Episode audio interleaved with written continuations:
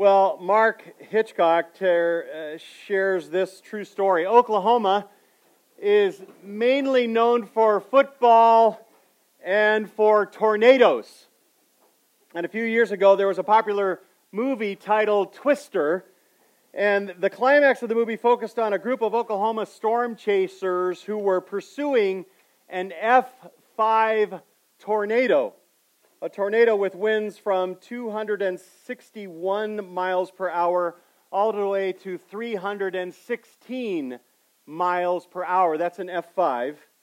A few years after this movie came out, though, Oklahoma actually experienced a very true, terrible twister, just like the movie, except worse. The news on May 3rd, 1999, captured people's attention for over four hours because at that moment, storm chasers had located a fairly strong and large tornado in southwest Oklahoma. But unlike most twisters, however, this tornado did not break up. It didn't weaken, it got stronger. It didn't recede back into the clouds, it actually stayed alive for hours. Over the next four hours, this routine tornado metastasized into a monster without equal. It was a meteorologist's worst nightmare.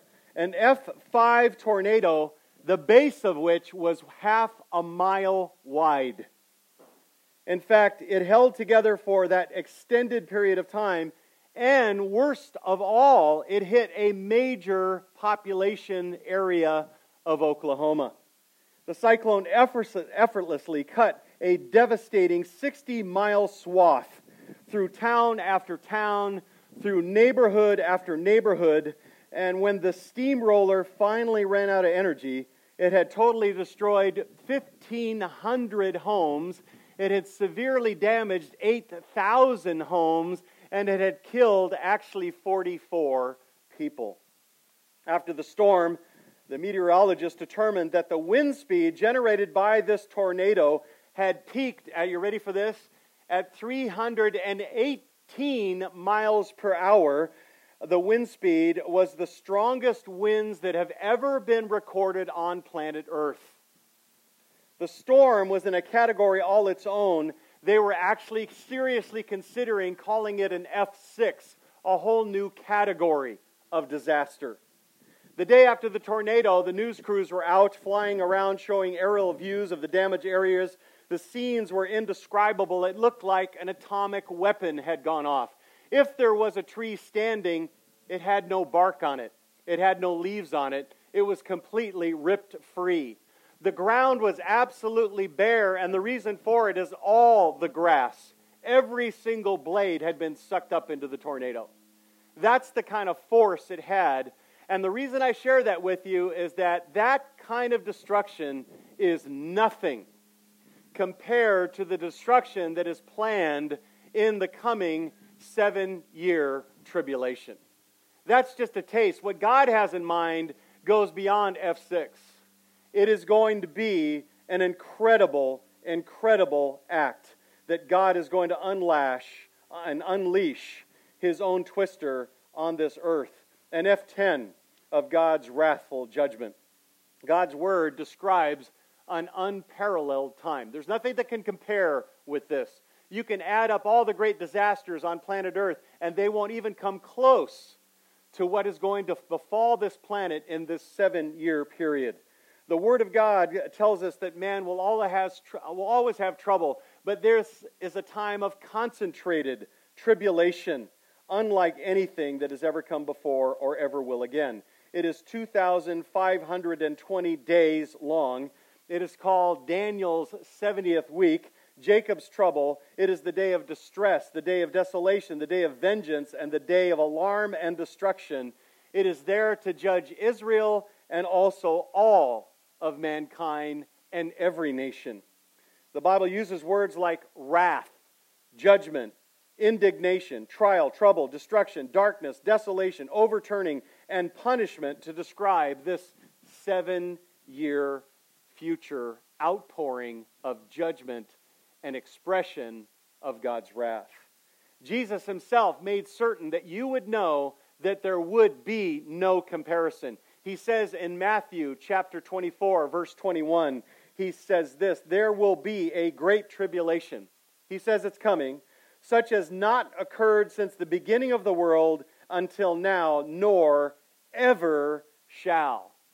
It is described all throughout the Old Testament. This is not just a momentary description, one place in the New. It's all throughout the Old, it's all throughout the New Testament, and its description, though, is best detailed in the book of Revelation. Last week, if you were here, we studied the seal and trumpet judgments, and that was Revelation chapter 1 through 10. And this week, we're going to start in our study in Revelation chapter 11. So please, if you have your Bible, open to Revelation chapter 11. Like waves of an un- incoming tide, the seals that we looked at last time take you from the beginning of the tribulation all the way to the end of the tribulation.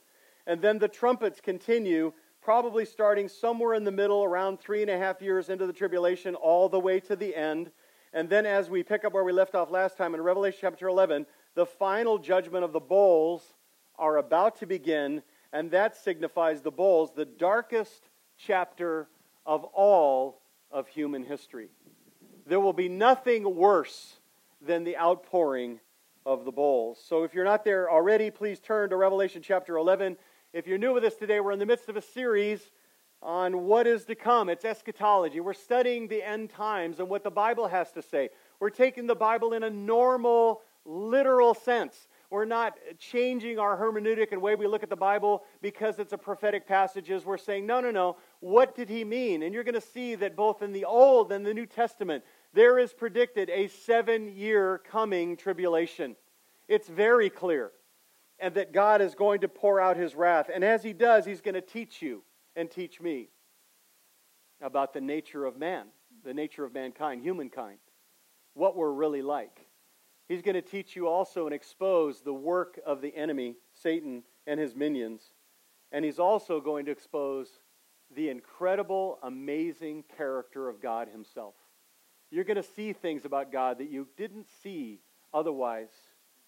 In fact, learning about the tribulation will help you see how God is orchestrating his plan right now to bring about this coming judgment right now in our current day. He's bringing this about. He's working this world so it will accomplish that. Our passion to share the gospel is going to get intensified as we read about what is coming upon the lost world, upon those who we know and we love who do not know Jesus Christ, that they're going to face this tribulation and potentially hell forever unless they repent of their sin and put their faith completely in Jesus Christ. In fact, Christ will use the tribulation to purge his nation of Israel and to bring that Jewish nation to saving faith in Jesus Christ as their one true Messiah. That will happen during the tribulation. Christ will punish the Gentile nations and all unbelievers for their increasing rebellion to him, manifesting sin and manifesting greater levels of wickedness. And during the tribulation, Christ will prove his power and he will vindicate his reputation uh, through the course of judgment, and Christ will use this time to save millions of people who have yet to hear of the gospel. So, in the midst of this judgment, which the book of Revelation describes as being outpoured on the earth, there are moments, though, of grace. Moments of pause. When you read the book of Revelation, there's windows of grace or pictures of Christ, worthiness to remind us that Christ is just in his outpouring of his wrath against humanity. You say, how could he be just? Because Jesus Christ on the cross took all of God's wrath for your sin upon himself. All the wrath that you deserve for an eternity fell on Jesus Christ on your behalf as his children, and therefore he is just and right. In the midst of judgment, you will also find his grace, and you will also find salvation. So in chapter 11, we get another look at God's grace and understand with the two witnesses, which is one of my favorite parts. Hopefully, you're in chapter 11. Some say these two witnesses are Elijah and Enoch because they didn't die yet. And so now they get their opportunity to physically die. Others say it's Moses and Elijah since the ministry of the two witnesses is most like them. We don't know. I'm actually personally, and this is true, I'm not making this up. This is not humor for me. My mysterious lineage, I'm hoping that that allows me to be one of them, okay? that I'm somehow a Jew and God knows, and that I could be one of these guys. For two reasons. You know why? Uh, wouldn't you like to be in the Bible, God's Word? Wouldn't you like to be one of the characters that, come on, wouldn't you like to be? Maybe you wouldn't. I would. I study the Bible all the time. Like, man, I'd love to be that guy. Secondly, there's another reason. I like to toast those who reject Jesus Christ. You know what I'm saying? Do you ever get to that point where you're kind of fed up and all those who disagree with the Bible, you know, about Christ, then all of a sudden all I have to do is go, ha, and they're gone. I love that. Now remember the 144,000 who preached the gospel from the midpoint of the tribulation all the way to the end? We talked about them last week. Who converted them? The two witnesses. How do you get saved? Faith in Christ, turn from your sin and repentance. Uh, you're born again internally, so you want to follow Christ. But how do you hear? Well, how do you hear as a preacher? Well, who are the preachers? The two witnesses. In chapter 11, verse 3, it tells us they're given three and a half years to minister in the first half of the tribulation. See, when the church is taken out, who's left to share the gospel? The answer is after the rapture, no one's left. All the believers are gone. So God leaves this planet without a witness? Hardly. He uses the two witnesses to reach the 144,000, and those 144,000 will reach multitudes on this planet. The people of this world, though, they hate these two witnesses. The media hate these two witnesses. The political leaders hate these two witnesses. Because now, with the church out of the way, there's this new age, you know, where everything blends together. There's no right, there's no wrong. But these two are just reminders of an unpleasant past of God's character, of God's morality, of truth and error, and of the truth that is most offensive, and that is that there is only one way of salvation. And no one can stop them. No one. If leaders or others try to harm these two, read what happens to them in verse 5, chapter 11. If anyone desires to harm them, fire proceeds out of their mouth and devours their enemies. And if anyone would desire to harm them in this manner, they must be killed. Ha! and you're roasted. Don't you love that? Man, your antagonistic neighbor, your Christ hating fellow employee, that Bible bashing teacher students that you have, wailing on Christians, promoting evolution, and you politely stand for the truth, which he responds by mocking you in your faith, so you just go, ha, and they're gone. I love that. Verse 6 tells us, though, they have the power to also control the weather they can also produce plagues. So, can you imagine the news media covering these two in that first three and a half years? They're going to be on the news. Everybody's going to know about them. They're going to be newsworthy, the tyrannical two witnesses. You know, they hit San Francisco. They made the bay turn to blood. They lifted the evening fog. And then when the leaders try to arrest them, they just go up in smoke. What are we going to do about these guys? I mean, this is incredible. Finally, though, verse 7, take a look the beast, the Antichrist himself, will kill them in Jerusalem. And authorities will leave their dead bodies in the streets for three and a half days. Wow, this is modern times. You leave bodies out there. And the whole world sees them. It must be the internet, social media, television, whatever. And in verse 10, the world is so excited and glad that these two are dead, they rejoice and give each other gifts like it's Christmas. Can you believe that? Happy Dead Witnesses Day. Here's your gift. Unbelievable. You can hear the reporter. Well, they're finally dead. They've been laying there for three and a half days. And then suddenly, while they're reporting this, verse 11 says they stand to their feet. I'd like to see that on instant replay, wouldn't you? And a voice from heaven will say, Come up here, and they'll go. I mean, the world's going to freak out. And it actually, terror, it says, grips the entire world. Why? Because they know that this is God, that this is Christ, that their message was true, and they're still going to fight it. They're still going to defy against it. But listen, your God will never, ever be without a witness. Never, ever be without a witness. So after that interlude of grace and hope, uh, the seventh trumpet will blow, and when it does, it will signal the finale the finale. Take a look at chapter 11, verse 15. Chapter 11, verse 15 says, And the seventh angel sounded, and there arose loud voices in heaven and loud crows above, saying, the kingdom of the world has become the kingdom of our Lord and of his Christ, and he will reign forever and ever. Loud voices in heaven will shout, It's over, it's finished.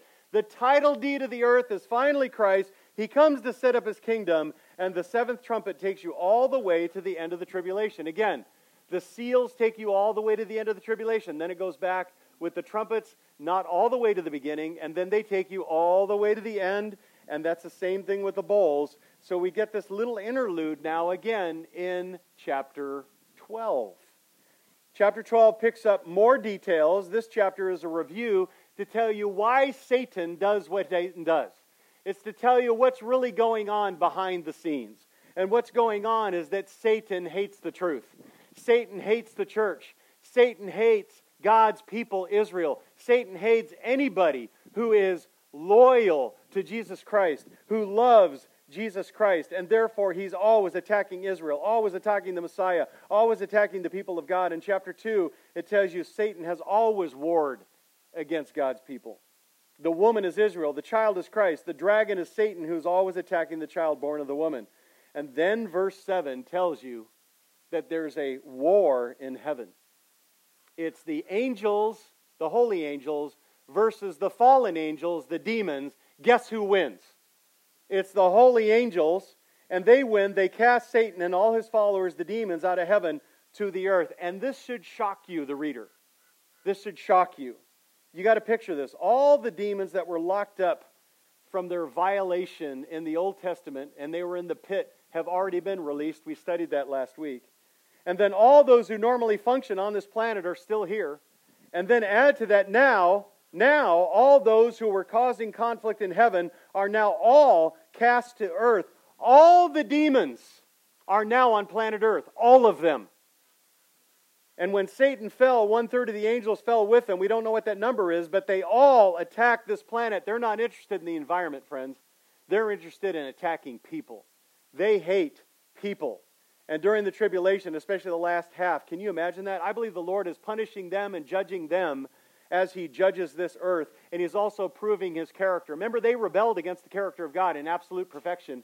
They rebelled, and now they're seeing the actual foolishness of their rebellion as it's lived out on planet Earth. And if you think that's bad, look at chapter 13. It gives you more details about the Antichrist. This is the one who's called the beast. He's called the man of sin. He's called the vile one. He's called the wicked one in the scriptures. What's he like? He is not dressed up with a pitchfork and red pajamas. That's foolishness. He is a man of high intelligence with incredible speaking ability. He has some crafty political talents a strong physical appearance, military genius, morally corrupt, materialistic, a blasphemer, motivated by selfish ambition. He functions against all law. Anything that is uh, with God's character, he is against. He tries to change prophecy, he tries to change history, and he substitutes himself for God. That's what's driving him. Read about him, if you would, in chapter 13, verses 4 through 8. Let me read it out loud while you read silently.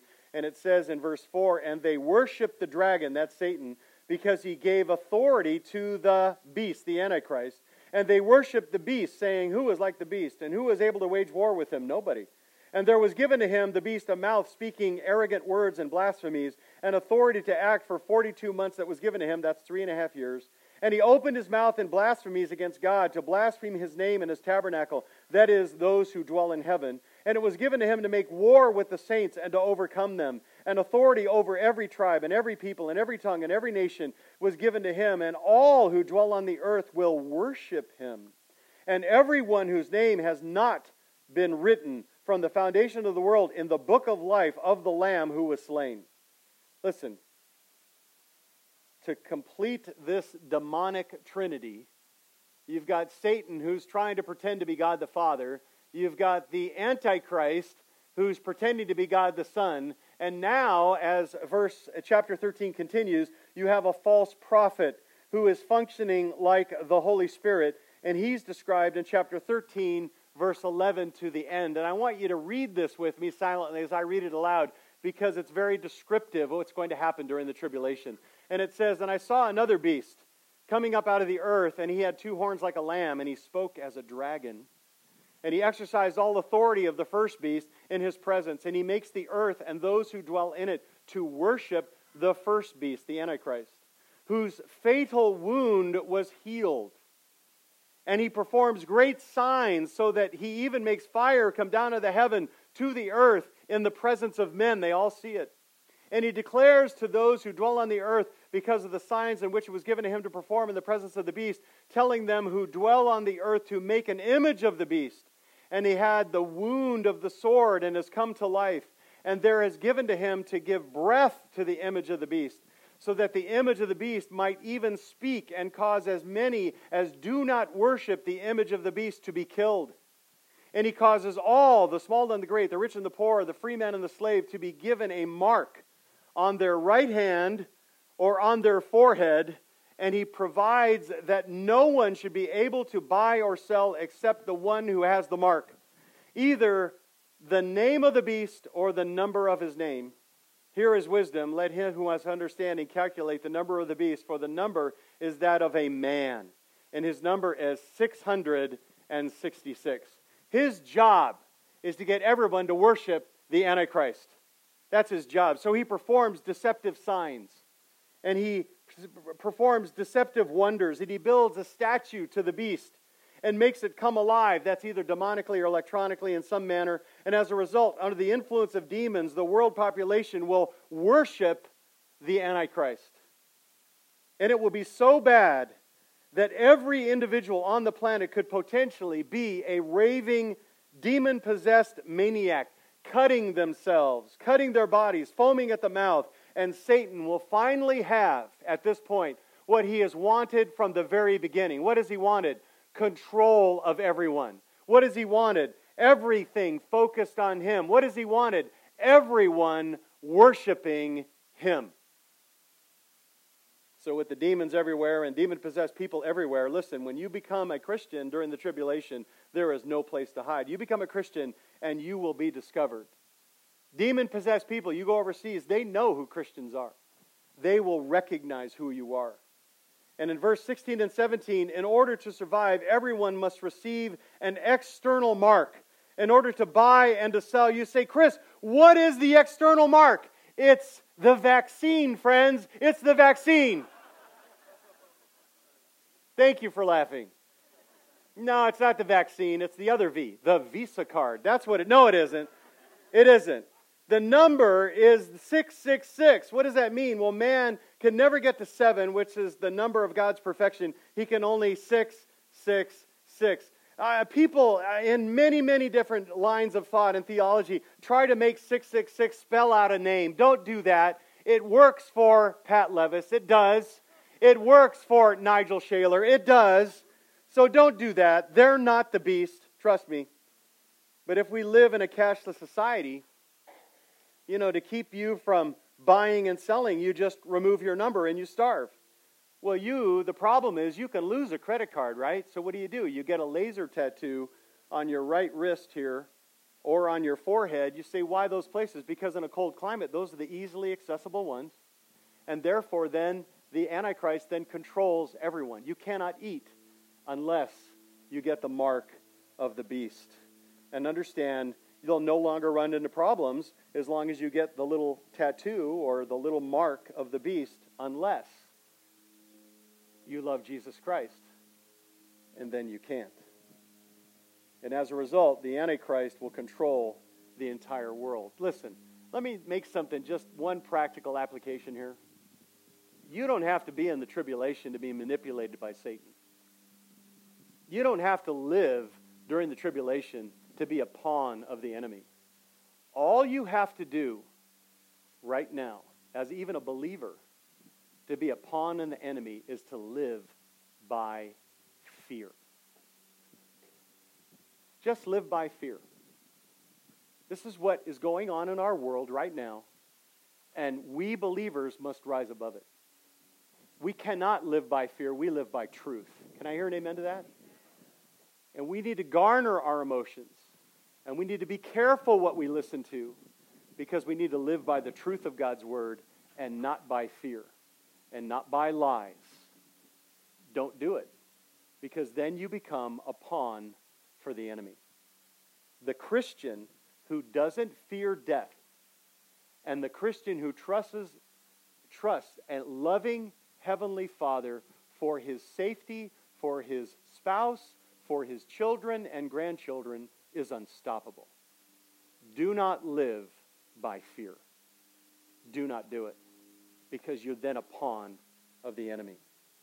So, that number 666, you're not going to get that, but in chapter 14, it gives you various pictures from heaven and earth.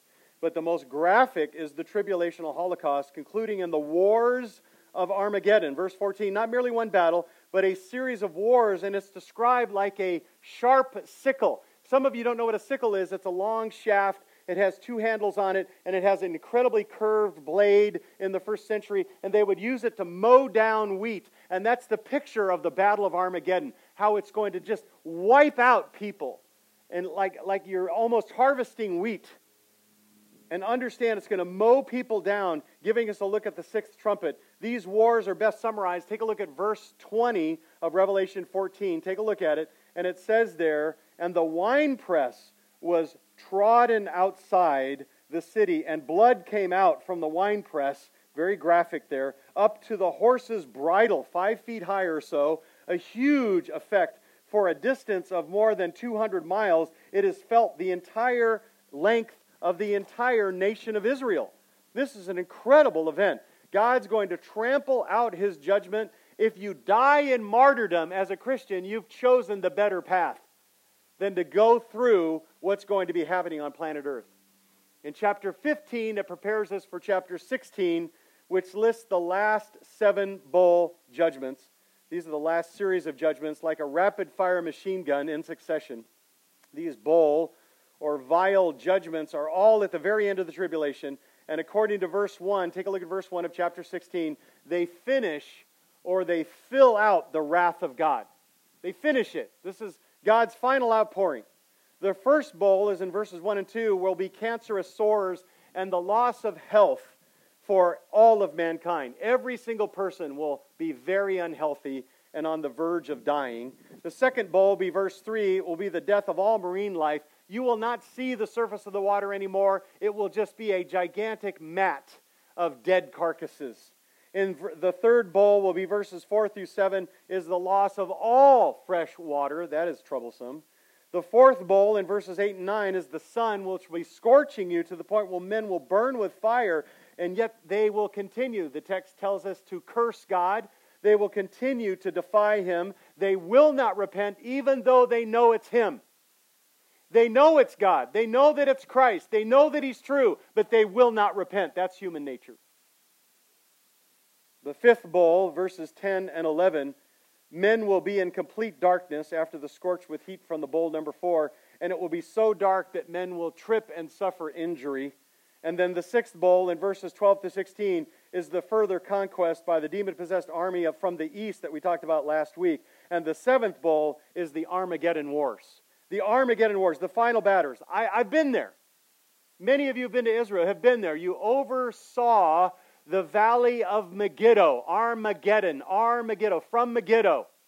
Napoleon actually saw this incredibly flat area surrounded by hills. It's gigantic, it's triangular, and he said, This is the greatest battlefield I have ever seen. It will be an incredible battle and battles that will occur in this particular region of Israel. It is right in the center of Israel, and, little known fact, the greatest, largest military airport in Israel is underground, and it's right smack dab in the middle of the valley of Megiddo.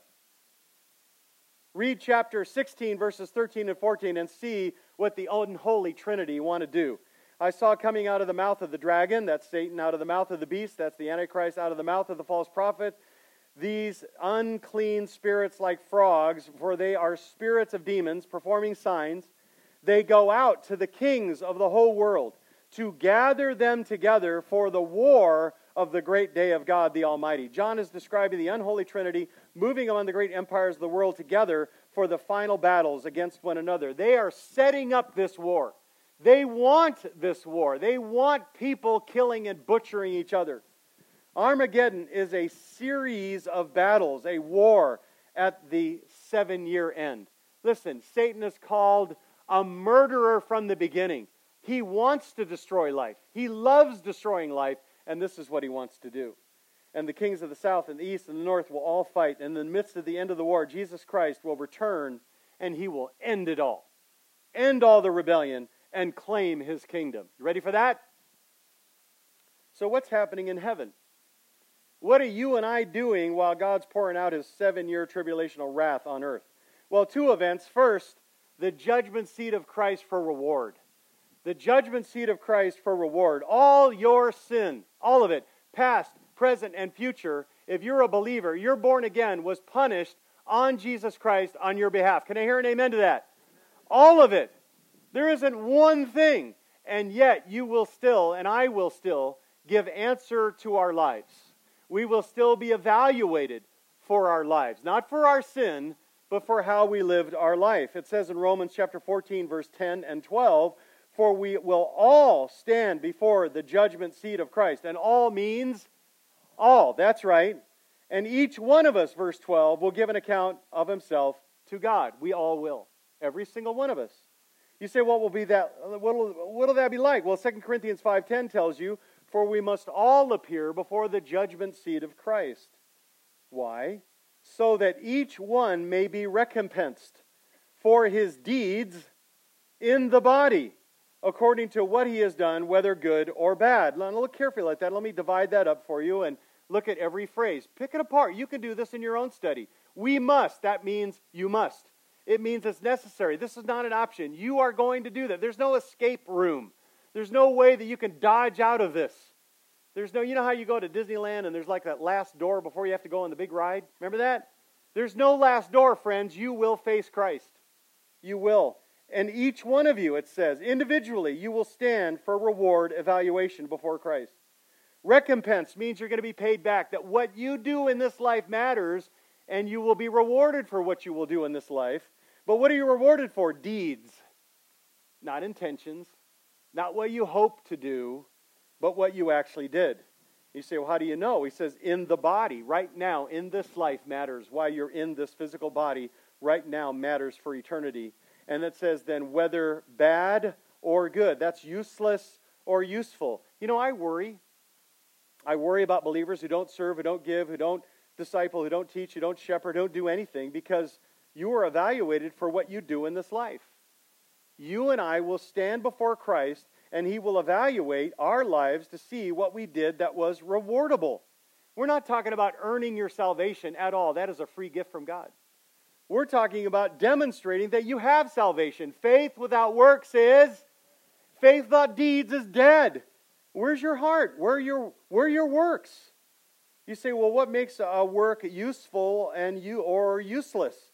A, good or bad deed? Well, 1 Corinthians 4 or 5 describes that for us. Wait, he says, until the Lord comes, who will both bring to light the things hidden in the darkness. Now listen, and disclose the motives of men's hearts. And then each man's praise will come to him from God. Motive is everything. It is what you do, but it's also very important that you know it's why you do what you do. It's who you did it for and whose strength you did it.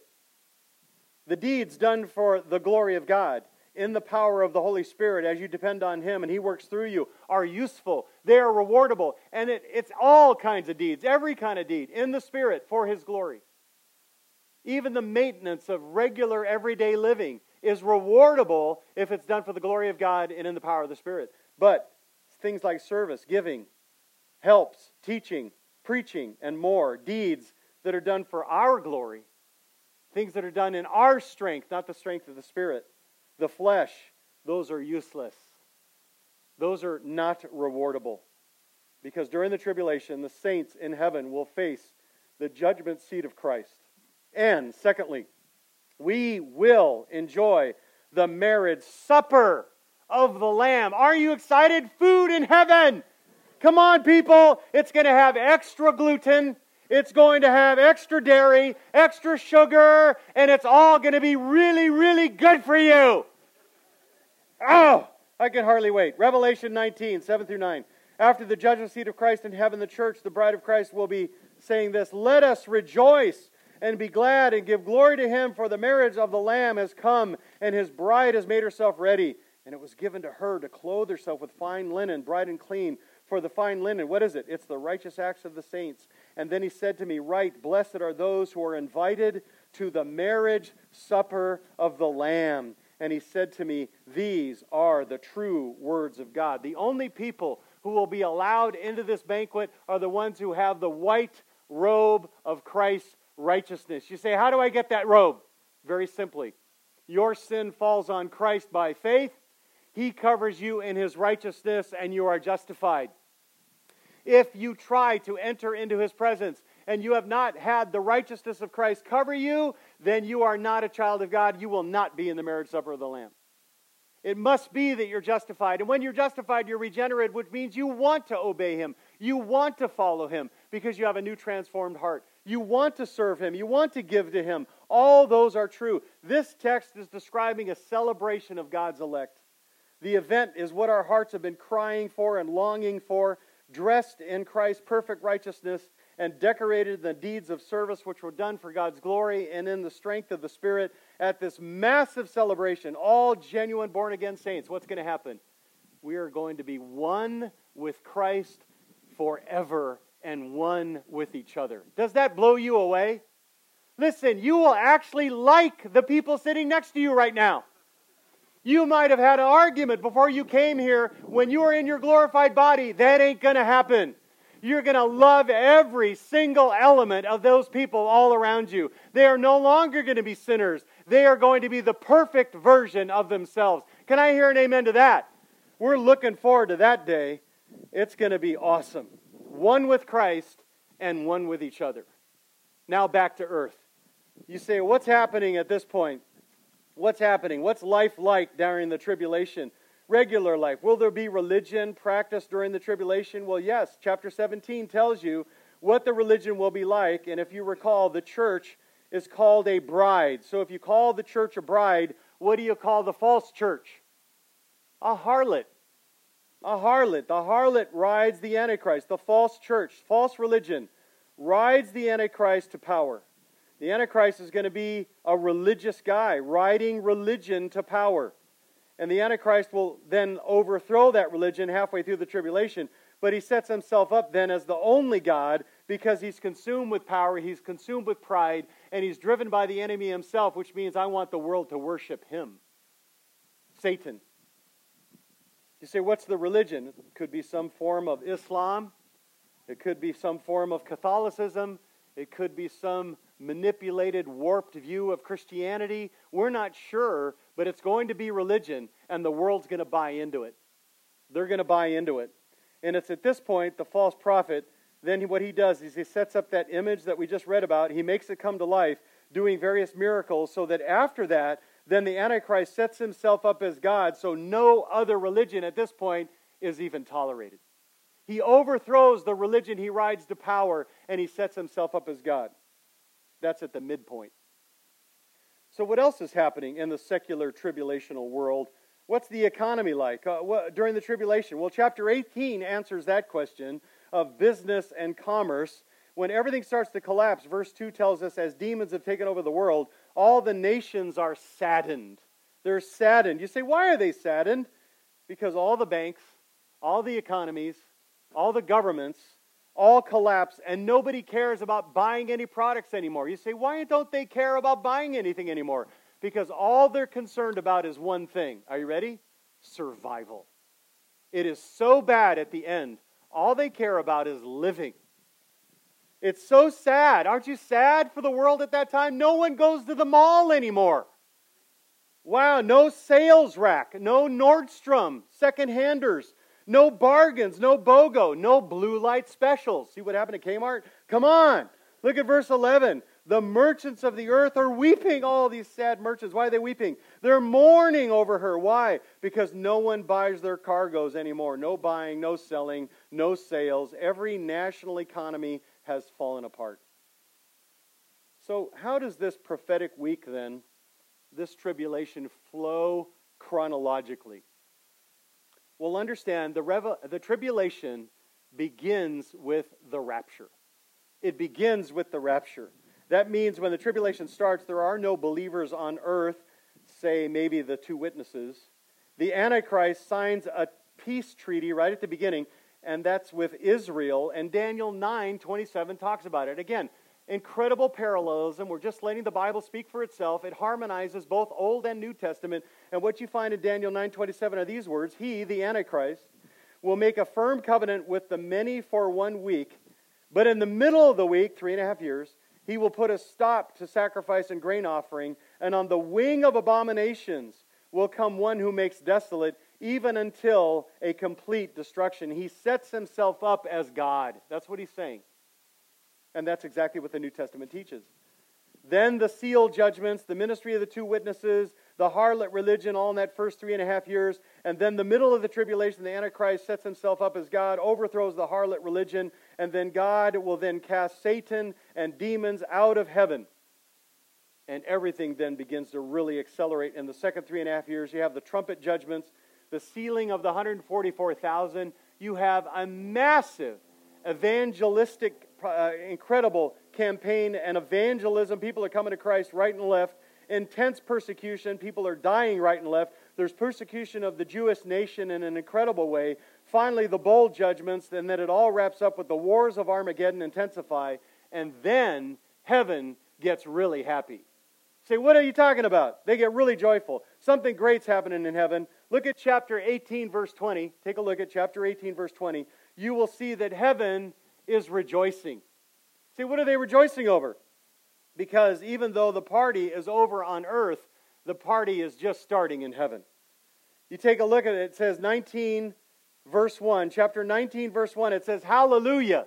And then verse 3, Hallelujah. And then verse 4, Hallelujah. And then verse 6, All, Hallelujah. Look at verse 6. Hallelujah for the Lord our God, the Almighty. He what?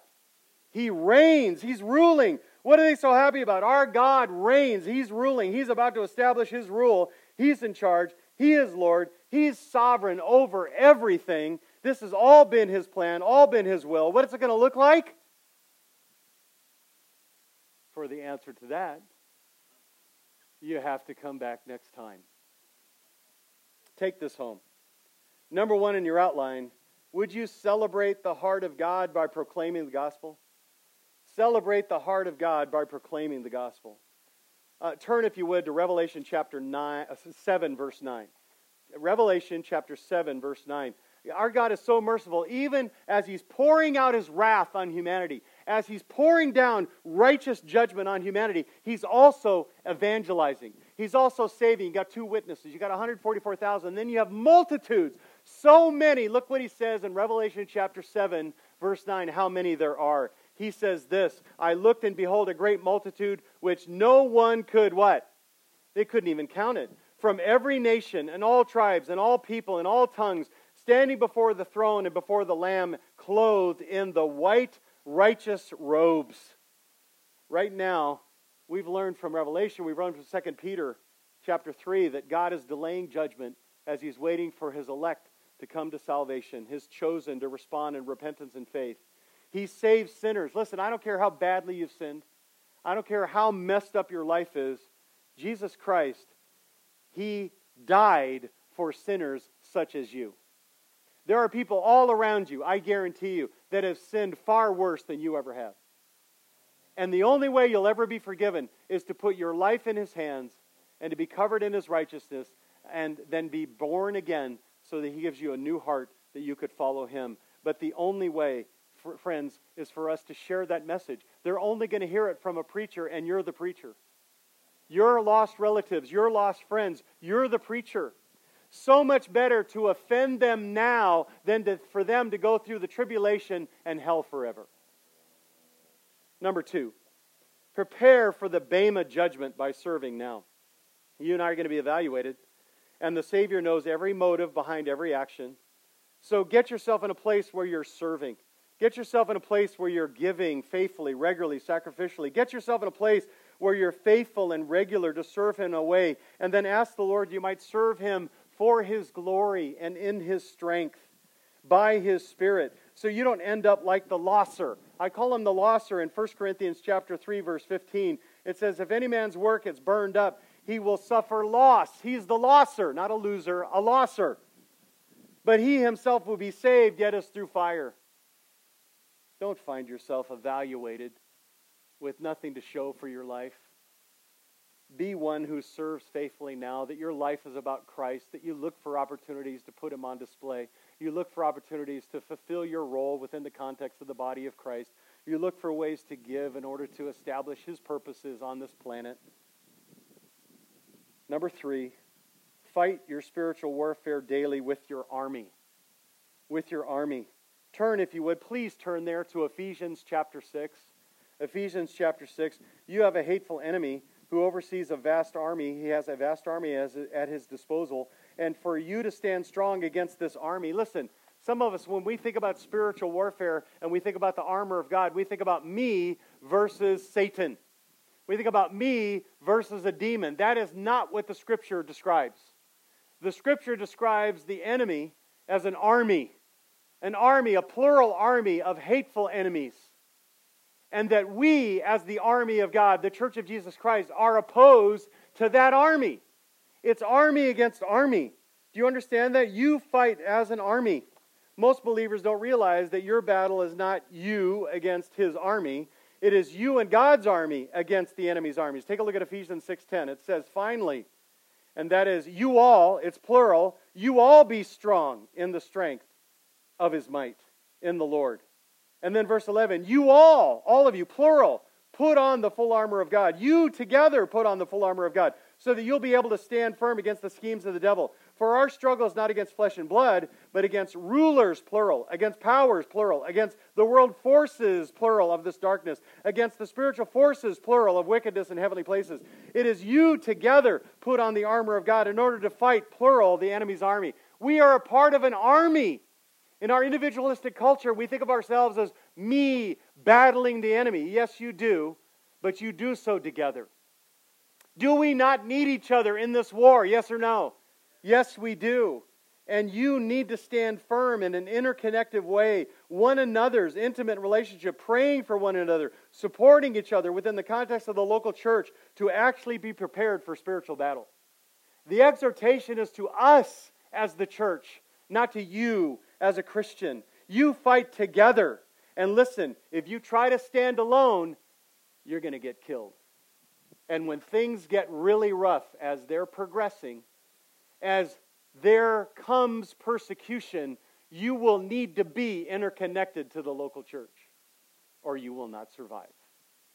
Let's fight together. Let's do these battles together. Let's stand firm for Jesus Christ. And number four, be certain of your assurance of salvation. Would you turn to 2 Corinthians chapter 13, please? 2 Corinthians chapter 13, if you would. Please turn there and understand that you need to make certain that you're a part of the bride of Christ. That you need to make certain that you are dressed in the white righteousness of Christ, that you're that you're not, you know, trying to do this religiously, that you prayed a prayer once, you walked an aisle once, and you accepted Jesus once, but there's no manifestation of Christ through you. There's no changed heart. You don't follow him. You don't obey his word because you want to. You just kind of put on a little bit of religious jag. Listen, those works are going to burn. Those are like filthy rags before a holy God. Look what he says in 2 Corinthians 13:5.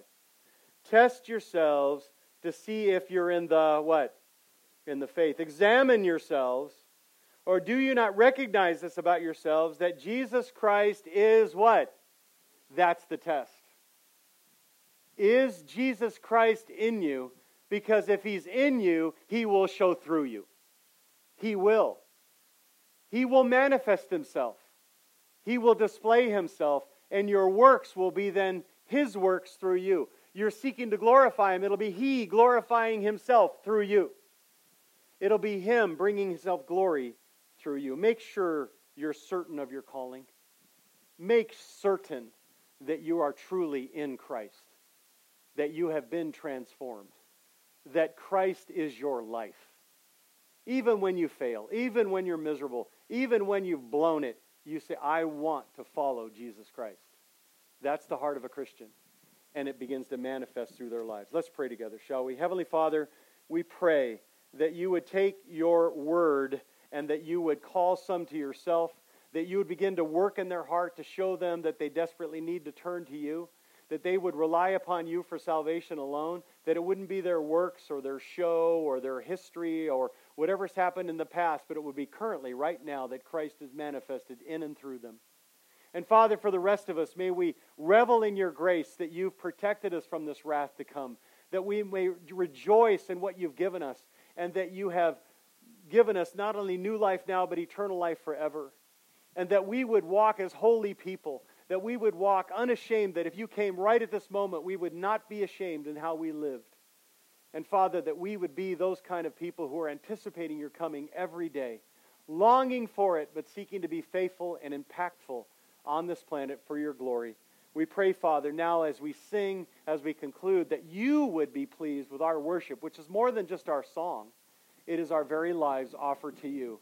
And we pray, Father, that that would be worthy of you. And we pray this in Jesus' name. And all God's people said, Amen.